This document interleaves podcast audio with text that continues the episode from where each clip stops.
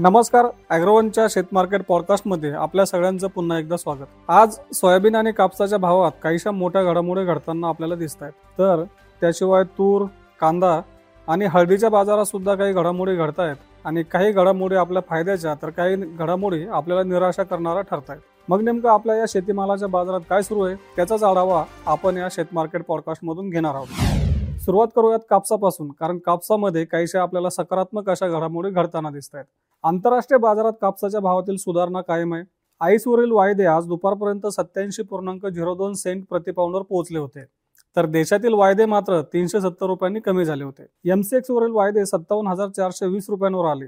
तर बाजार समित्यांमधील भावपातळी मात्र कायम होती. बाजारामध्ये कापसाला आजही सरासरी सहा हजार पाचशे ते सात हजार दोनशे रुपयांचा भाव मिळाला. तर बाजारातील आवक एक लाख ऐंशी हजार गाठींच्या दरम्यान कायम होती. देशातील बाजारात कापूस विक्रीचा दबाव दिसून येत असल्याचं अभ्यासकांनी सांगितलं. आता बघूयात सोयाबीन बाजारात काय चाललंय. तर सोयाबीन बाजारानं आजही आपली निराशा केली आहे. सोयाबीनच्या दरावरील दबाव कायम आहे. आंतरराष्ट्रीय बाजारात सोयाबीन आणि सोयाबीनचे भाव निचंकी पातळीवरून वर येताना दिसतात. पण भावात पाहिजे त्या प्रमाणात वाढ नाही. विशेष म्हणजे भाव सुधारण्यासाठी काही अनुकूल घटके आहेत. पण मंदीचे वातावरण तयार झालं त्यामुळे भाव दबावतच आहेत. त्याचा परिणाम दरावर दिसून येतोय. देशातही सोयाबीनचे भाव चार हजार दोनशे ते चार हजार सहाशे रुपयांच्या दरम्यान आहेत. सोयाबीनची आवकही टिकून आहे. त्यामुळे ही स्थिती आणखी काही दिवस दिसू शकते असा अंदाज सोयाबीन बाजारातील अभ्यासकांनी व्यक्त केला आता बघूयात कांद्याच्या बाजारात काय चालू आहे. तर देशातील बाजारात कांद्याच्या भावातील वाढ कायम आहे. कांद्याचे भाव मागील काही दिवसांपासून एक हजार ते एक हजार चारशे रुपयांच्या दरम्यान आहेत. सध्या महाराष्ट्रातील कांदा आवक कमी होताना दिसते. त्यामुळे कांदा बाजाराला आधार मिळाल्याचं व्यापारी सांगतात. तर गुजरातमधील आवक टिकून आहे.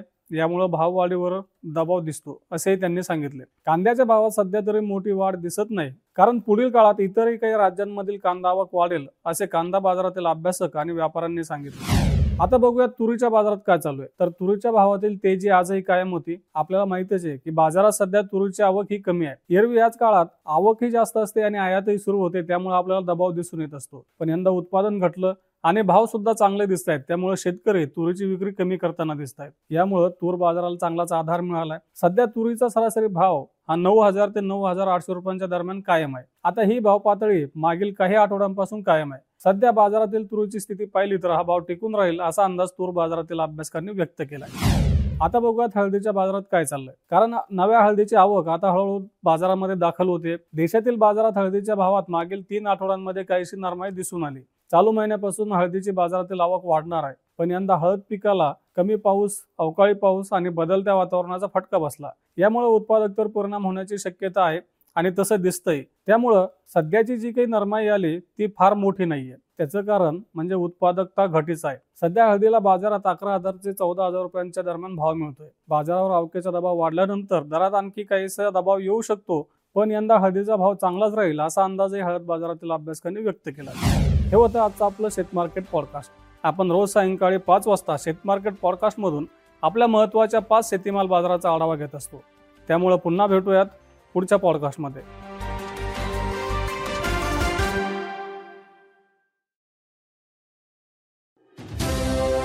शेतीमालाच्या किमती धोरणं आणि राजकारण म्हणजे प्राइस पॉलिसी आणि पॉलिटिक्स यांच्या लेटेस्ट अपडेट्स शेतीशी संबंधित सगळ्या महत्त्वाच्या घडामोडींचा लेखाजोखा.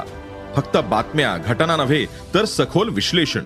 मार्केट इंटेलिजन्स संशोधन तंत्रज्ञान हवामान नवे प्रयोग शेती सल्ला एका क्लिकवर उपलब्ध. अॅग्रोवन डॉट कॉम ला अवश्य भेट द्या.